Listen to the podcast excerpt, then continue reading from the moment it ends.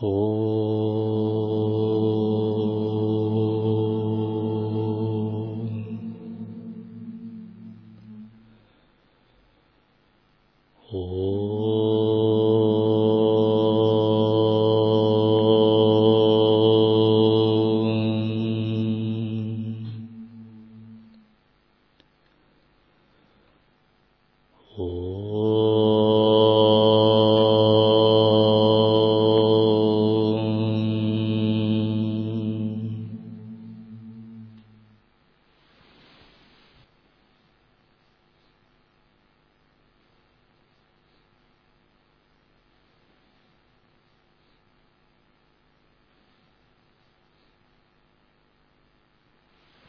Текст «Драгоценное наставление о 16 стадиях. Нарастание Луны внутреннего сознавания». Стадия девятая – пестование.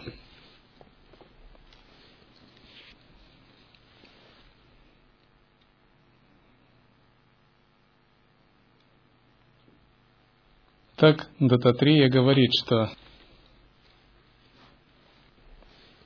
опыт временного скоротечного самадхи не может привести к окончательному пробуждению.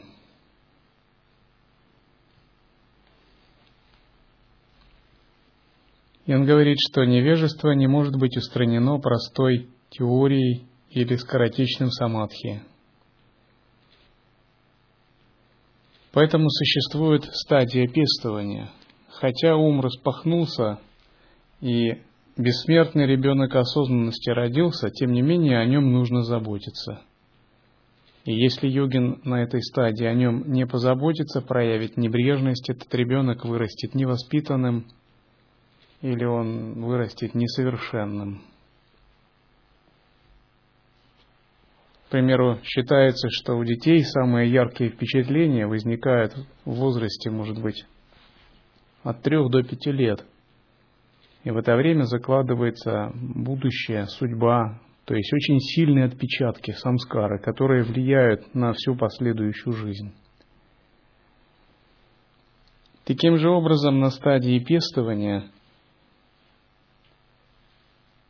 йогин выращивает достигнутое им состояние.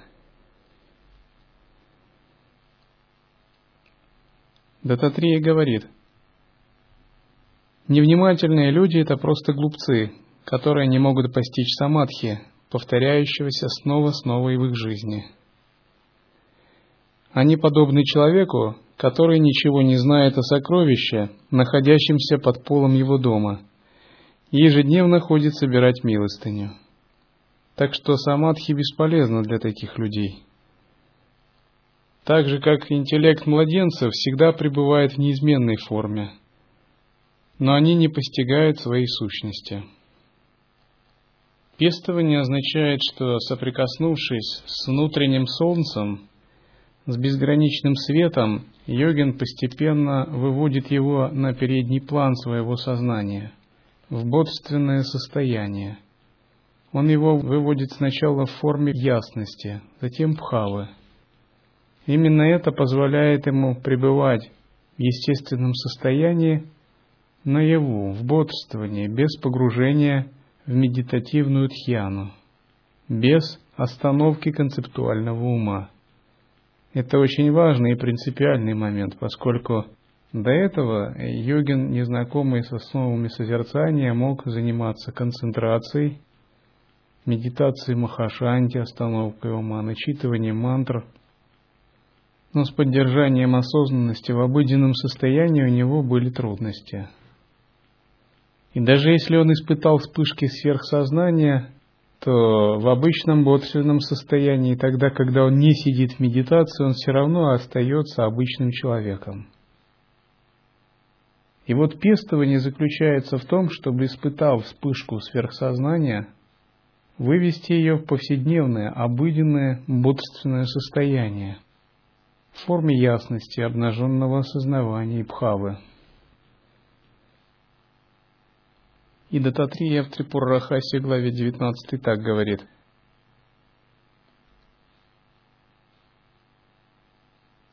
Он говорит, что ум нужно, подобно кристаллу кварца, закрепить.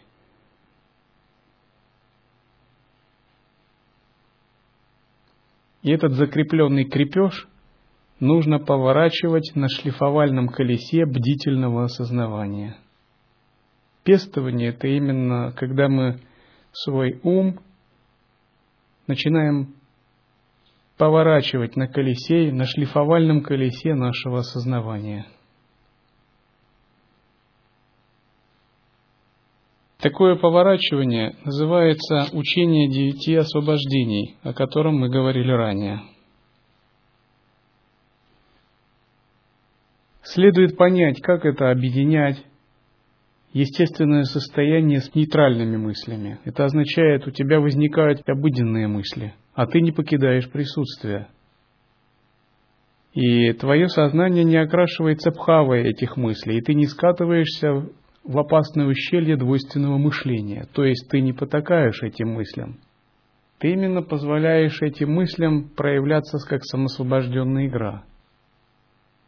Это объединение с нейтральными мыслями. Затем то же самое ты учишься объединять созерцательное присутствие с отличными или мирными мыслями, размышляя о качествах божеств, о прибежище, вслушивая звук мантры, ты объединяешь созерцательное присутствие, позволяя полностью ему объединиться, не отделяя уже практику мантры от присутствия. И при этом не впадаешь в этерналистское восприятие мантры или размышления – и не впадаешь в опасную щель двойственных мыслей, просто потакания мысленным концепциям, пусть даже и сатвичных. Ты однозначно все равно пребываешь в присутствии, но созерцание объединяется. Это называется объединение с отличными мирными мыслями. То есть, если ты визуализируешь форму божества, это тоже подпадает под категорию мирной мысли или сатвичной мысли, то ты визуализируешь не этерналистским способом двойственности или двойственного поклонения, а ты полностью объединяешь ее с присутствием, рассматривая эту мысль как проявление природы своего ума. Это очень тонкий момент. Допустим, я даже сталкивался с такими высказываниями практикующих, которые а, пытались начитывать мантру. И вот начитываю мантру, ну вот не идет мантра. Куда она должна идти? Она должна оставаться на месте, вы просто ее начитываете. Я начинаю спрашивать, а что вы хотите от мантры получить? То есть понимаете ли вы цель, э, с какой вы начитываете мантру? И как мы начитываем именно ее э, с подхода в учение лай-йоги? Некоторые считают, будто э, нужно кого-то призывать или должна быть какой-то результат, и из-за этого возникает беспокойство. Но это именно объединение созерцательного присутствия. Если созерцательное присутствие может объединяться с э, тарелкой супа, с ходьбой в туалет, то я не понимаю, почему оно не может с мантрой объединиться. В чем здесь загвоздка? Я вроде бы оно должно объединяться ходьбой, козьбой, раздеванием, одеванием, а вот как только подходим к мантре, здесь какое-то напряжение возникает. Почему? Очевидно, мантра здесь была выделена как некое священное действие, совершенно отличное от козьбы, ходьбы в туалет, что-то такое совершенно особенное, от которого надо иметь какой-то результат, при котором надо напрягаться, строить какие-то цели – Именно поэтому возникло напряжение. Я тогда сказал, почему вы так ее выделяете? Это такое же действие, как все остальное. С ним просто надо научиться объединяться, не желая получить от него чего-либо. Тогда это станет подлинной созерцательной практикой. То есть с точки зрения объединения мантра и козьба э, травы это равноценные действия. На уровне воззрения, разумеется, с которыми следует научиться объединяться. Но как только мы не понимаем принцип процесса объединения, начинаем воспринимать мантру как некую отдельную этерналистскую двойственную практику, вот тогда начинается напряженность. Мы от нее что-то хотим, мы очень стараемся, и чем больше стараемся, тем больше у нас не получается. А это очень просто. Ты остаешься в том же присутствии. Наконец, существуют гневные мысли, с которыми следует научиться объединяться. Я не сторонник того, чтобы кто-то сидел и выращивал гневные мысли специально. В этом нет ничего хорошего. Речь идет о принципиальной э, возможности практики. В тот момент, что если даже они проявляются, что вы понимаете, как с этими энергиями работать. То есть, что если они появляются, вы не впадаете в панику и в замешательство, а вы остаетесь в том же созерцательном присутствии и распознаете мгновенно пустотность гневных мыслей, тем самым лишая их силы. Это подобно тому, как змея внезапно вскочила перед вами, а вы выдергиваете у нее ядовитые зубы, и змея больше не властна над вами. Это и есть принцип объединения, припестования. И таким же образом при пестовании вы объединяетесь с речью, с тремя типами речи и с действиями, с тремя типами действий. Мирными, то есть сатвичными, нейтральными и даже гневными. Тела, речи и мыслей.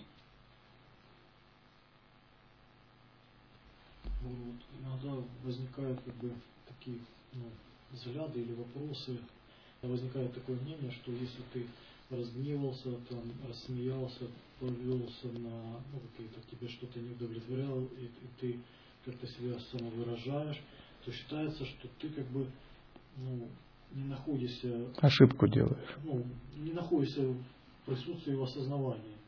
Ну, как бы мое мнение, тут ты сам можешь определить, находишься ты в осознавании, даже если ты гневаешься, как-то выражаешь себя, но если ты вот, ну, как бы, тут угу. нет противоречия в том, что ну, ты сам можешь только ответить на этот вопрос, был ли ты в этом или не был. Почему? Старший монах может ответить.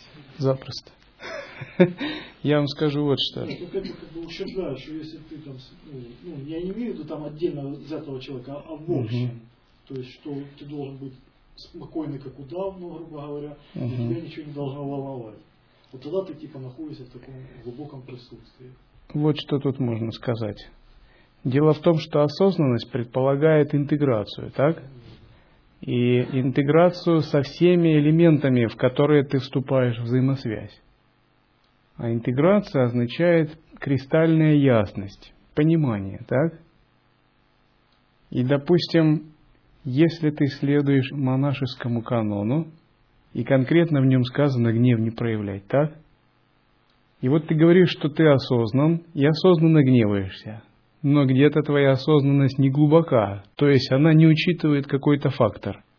Ну, фактор в том, что ты внесешь дисгармонию, э, нарушишь монашеский канон, э, пробудешь чьи-то негативные мысли, поспособствуешь чему-то падению – и вызовешь кучу неприятных факторов даже в состоянии осознанности. А это надо тебе? Я не могу что многие подразумевают осознанностью какое-то чуть ли не аморфное состояние. Отмороженное состояние, да? да? Понятно. Вот. Я понял. В общем, осознанность может включать в себе эмоции. И можно действительно осознанно и проявить бурю гнева. Если это действительно соответствует ситуации и это э, спасет какое-нибудь живое существо. Но прежде всего осознанность подразумевает способность учитывать многообразие факторов и с ними интегрироваться. И если ты следуешь пути Винаи, то осознанность значит проявлять к ней. Если ты следуешь пути Аватхуты, и тебе по твоему канону надо что-то другое проявлять, то это другой вид осознанности – либо ты следуешь пути домохозяина, тебе следует проявлять любовь и привязанность к семье, а не заботиться. Это третий вид осознанности. Но в любом случае осознанность, кроме наличия ясности в момент действия, подразумевает интеграцию с многообразием факторов тебя окружающих и энергий. То есть она практичная, эта осознанность. Разумеется, это не отмороженное состояние. Однако, монаху также нет смысла и упражняться в проявлении гнева, поскольку всем известен такой бывший монах, как Марат. Так? который пытался убедить других, что он гневается осознанно, что все это его игры, и нет смысла ему сдерживать гнев. Поскольку он с ним объединяется, это его форма проявления гневного божества. Я всегда в душе посмеивался над этим и думал, ну, придет твое время, в общем-то. Все время покажет. И так оно и случилось. Думал ли Марат тогда, когда он это говорил, что вот на этой лекции он уже будет отсутствовать, он будет мирянином? Не думал. И вот это пример поверхностной осознанности, неглубокой. Что мы можем мнить много чего, а просто есть время и карма, и оно где-нибудь тебя в такой трудный момент, астрологический или кармический, щелкнет легонько, и ты полетишь со своего поста, статуса и так далее. Именно поэтому даже боги иногда делали ошибки, переоценив свои способности. Другой момент, что истинная осознанность – это не проявление клеш, а способность эти клеши превратить именно в чистое видение. Другими словами, эмоция может проявиться, но на стадии полной интеграции, если это гнев, то он может быть трансформирован в что-то абсолютно чистое, в абсолютно позитивное. Я вам расскажу. Был конкретный пример. Я пришел однажды в ярость. А, это было еще в Крыму. Ну, кто-то совершил такую глупость, которую делать нельзя было никак.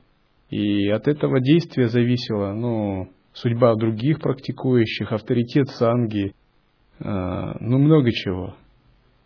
Распространение учения. И кто-то совершил большую глупость.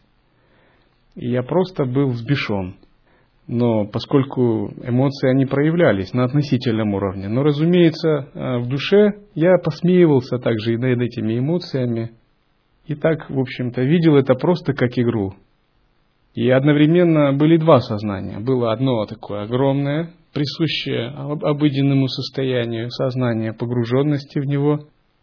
И было все, что касалось относительной ситуации, поверхностного ума и гнева. И постепенно, э, видя эту ситуацию, я не покидал базового главного сознания, а все больше, как бы смеясь над этим гневом и над относительной ситуацией, просто в него проникал. И через некоторое время это состояние, оно полностью исчезло. И после этого я прочитал очень хорошую лекцию мирянам, которая их очень сильно вдохновила – выходит так, что гнев превратился в что-то позитивное, то, что полностью помогло другим. Впоследствии я часто наблюдал, что когда у меня проявлялись какие-либо энергии или эмоции, они всегда превращались в что-то позитивное. Либо в какой-либо проект служения, в песню, в комментарий трактату, ну и так далее. И даже было так, что Какая бы эмоция, в принципе, ни проявлялась, она всегда превращалась в чистое видение. И я даже ничего не делал для этого. Я себя не уговаривал, что я должен контролировать гнев. Я просто оставался в присутствии. И этот гнев, он никогда не проявлялся. Он никогда не проявлялся ни в форме речи, ни в форме действий, ничего. Это было просто моментальная вспышка энергии, вспышка праны. Так же, как вот вас кто-то испугал, и Муладхара чакра открылась. Но поскольку сознание работает на опережение сразу, оно мгновенно эту вспышку праны берет себе под контроль и превращает ее в что-то другое.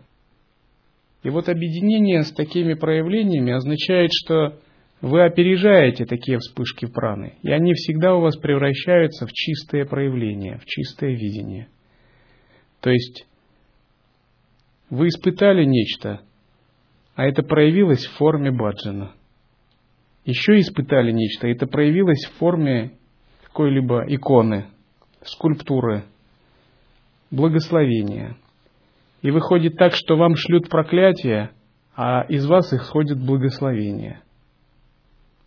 Это и есть полное объединение и интеграция. Полное очищение остаточных карм, которые возникают – изменение представления о самом себе. в Индии, как известно, существует кастовая система. И до Махатмы Ганди она была довольно устойчивой. Махатма Ганди объявил борьбу с кастовой системой и впервые начал называть неприкасаемых хариджанами, детьми Бога. И хотя в 20 веке она значительно ослабла, тем не менее еще в деревнях и в отдаленных от столиц местностях существовали очень большие ограничения при взаимоотношениях с неприкасаемыми. Неприкасаемым не разрешалось пить из одного колодца, ходить по тем дорогам, где ходят все остальные касты, заходить в кафе и так далее, учиться. И один из лидеров движения неприкасаемых, он боролся за права их, став министром, даже в статусе неприкасаемого. И в конце концов, когда ему не удалось договориться с политическими деятелями об отмене ограничений, он призвал всех неприкасаемых перейти в буддизм. Поэтому или около 20 миллионов или 200 миллионов обратились в буддизм из-за ограничений кастовой системы. И было так, что если человек переходил в буддизм или мусульманство, то автоматически он выходил из статуса неприкасаемых и становился уважаемым человеком. Но если он находился в ортодоксальном индуизме, то на него действовали все ограничения.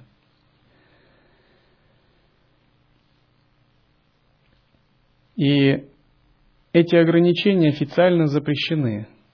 И сейчас есть программы помощи неприкасаемым. Но все равно говорят, что если неприкасаемый зайдет в кафе, то ему будут э, наливать воду или давать сдачи отдельно от других людей. И все равно подсознательно существуют такие взаимоотношения, поскольку люди сильно боятся оскверниться. Почему они боятся оскверниться? Дело в том, что неприкасаемые традиционно по сложившейся традиции занимаются грязной работой. Убийством животных, сжиганием трупов, выделкой шкур. То есть все нечистое что они делают, это делают сугубо касты неприкасаемых. Другие касты не могут взяться за это. И я видел недавно картину, где один неприкасаемый стоял а, по горло в воде и ремонтировал канализацию. И другие так смотрели на него свысока и шли мимо по улице, а он занимался ремонтом. И, то есть это был слесарь, сантехник. И вот на фоне вот этой обстановки в одной из каст появился такой э, человек, который внезапно увидел, что он находится в больших ограничениях. И что если он будет неприкасаемым, то ему в жизни не будет никакого успеха. И тогда он начал э, глав или старейшин общины неприкасаемых, у них тоже есть такие – говорит, что им нужно начинать перенимать жесты брахманов, носить брахманские шнуры, манеры, постепенно учить веды, носить их одеяния. И они начали перенимать все привычки, правила поведения высших каст, вводить вегетарианство, читать веды, носить брахманские шнуры, делать посвящение детям – устроили более строгие взаимоотношения во время браков и так далее. А, параллельно с этим они начали распускать мифы о том, э, какое они происхождение имеют, что их каста имеет происхождение чуть ли не от кшатриев. И брахманы некоторые взялись обосновать это. И с тех пор появилась поговорка Хорошо заплати Брахману, и он выведет твою родословную хоть до самого Брахмы. И через некоторое время эта каста внезапно она вышла из статуса неприкасаемых, и в больших городах она получила признание. Ее стали числить то ли э, шудрами, то ли вайшами. И они получили право занимать различные статусы, должности, то есть они стали очень уважаемой, очень культурной прослойкой населения. Фактически один человек изменил судьбу целого а, большого клана, целого народа. Там может быть несколько миллионов человек. Просто силой намерений, силой того, что они установили другое видение внутри своего сообщества. Они поменяли не только свои привычки, но даже свое прошлое. Вот этот пример меня очень вдохновил в том плане, что когда мы занимаемся пестованием и поддерживаем созерцание, принцип божественной гордости, мы занимаемся почти тем же самым, только э, в масштабах собственного «я». У нас есть много ограничений, и наше эго – это вот такой нечистый, неприкасаемый. Эго, карма, наши нечистые видения и прочее. Вы его никуда не пускают. Ни к богам, ни счет, ну, кроме мира людей или асуров. И постепенно, черпая свет внутреннего осознавания, мы приучаем его к другому видению. Мы учимся сублимировать все кармы. В конце концов, меняя полностью даже прошлое. И процесс пестования – это именно такое внедрение в себя чистого видения и проникновение во все аспекты жизни. И когда такое пестование проникнет, внезапно а, окажется, что вы воплощение какого-нибудь божества. И не в фантазиях, а в самом деле. Просто это раньше не было видно относительному уму. И внезапно окажется, что это ваше воплощение было определенной миссией или лилой для того, чтобы что-то реализовало это божество. Все внезапно окажется иначе, по-другому. К примеру, Арджуна считался в своей среде обычным кшатрием.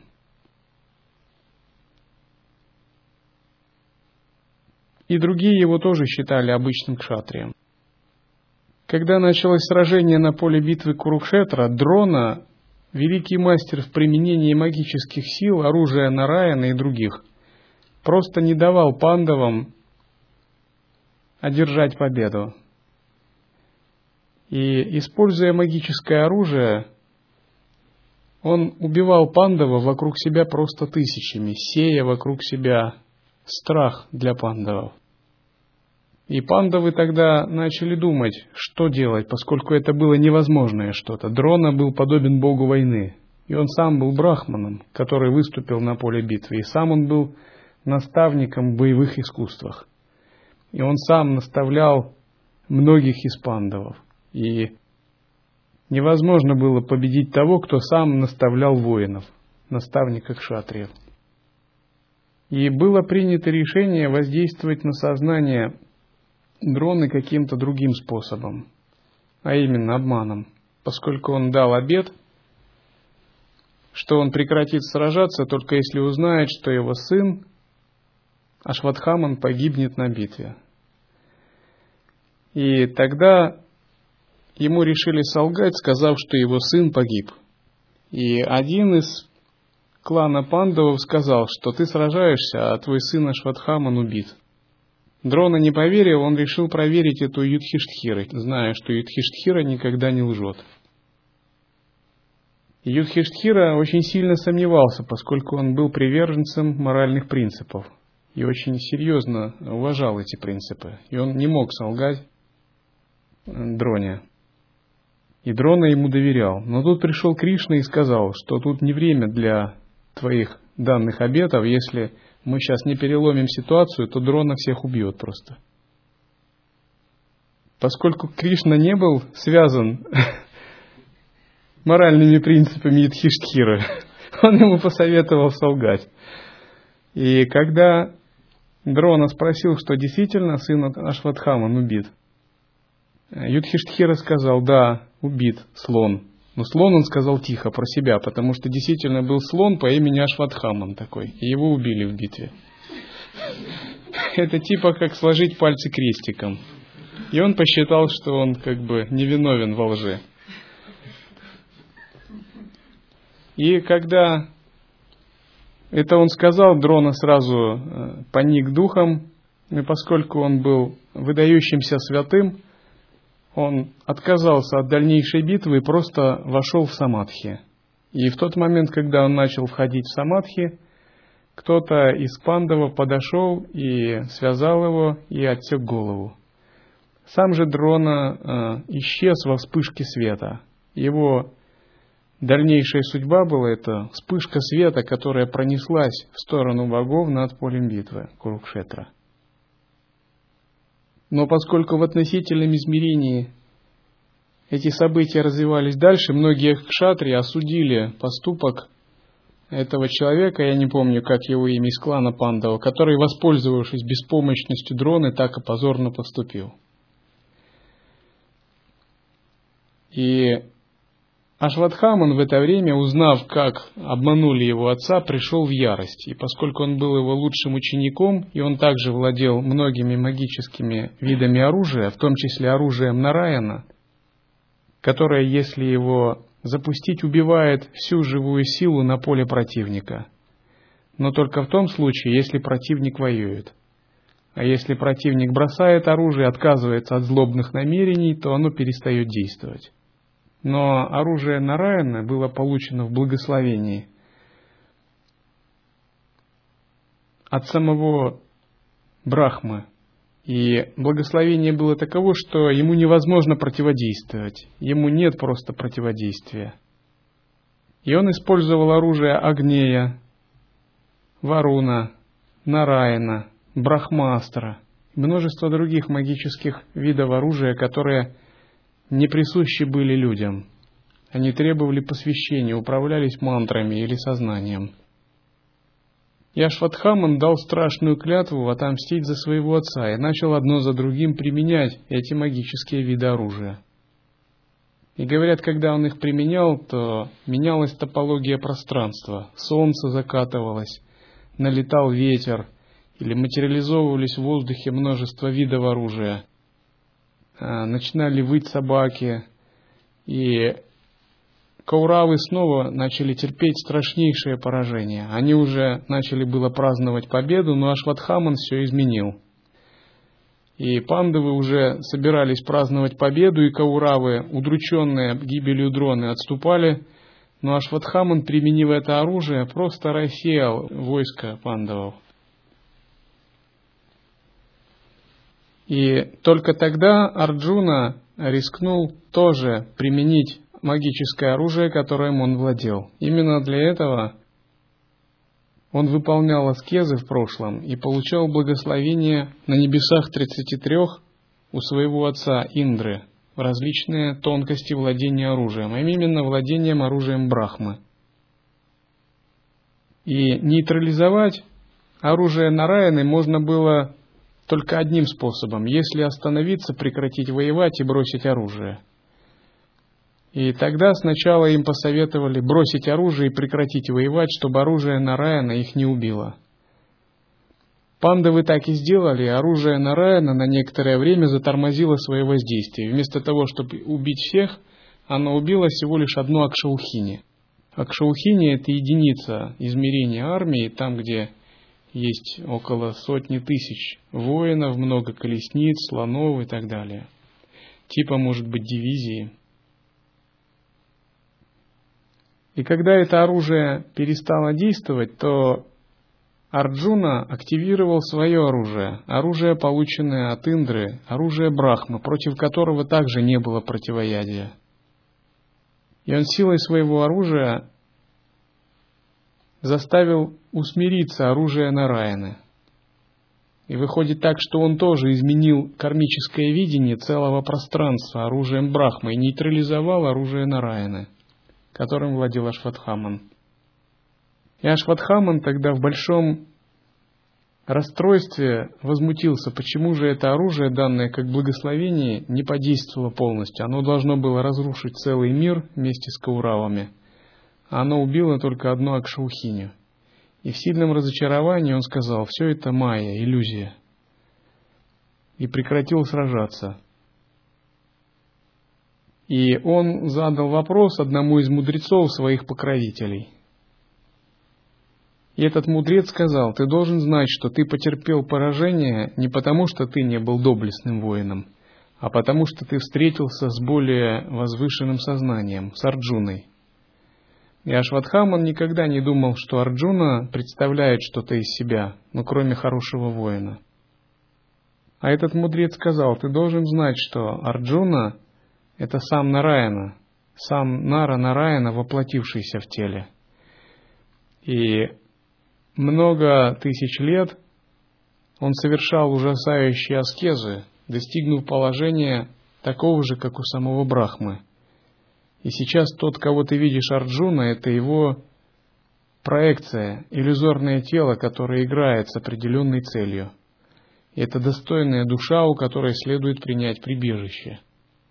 И когда он это сказал, у Ашватхамана сразу переменилось сознание. Он проникся большим уважением к Арджуне и сказал, ну раз так, то потерпеть поражение от такой великой души – это большое благословение. Тогда вошел Самадхи и покинул тело на поле Курукшетра.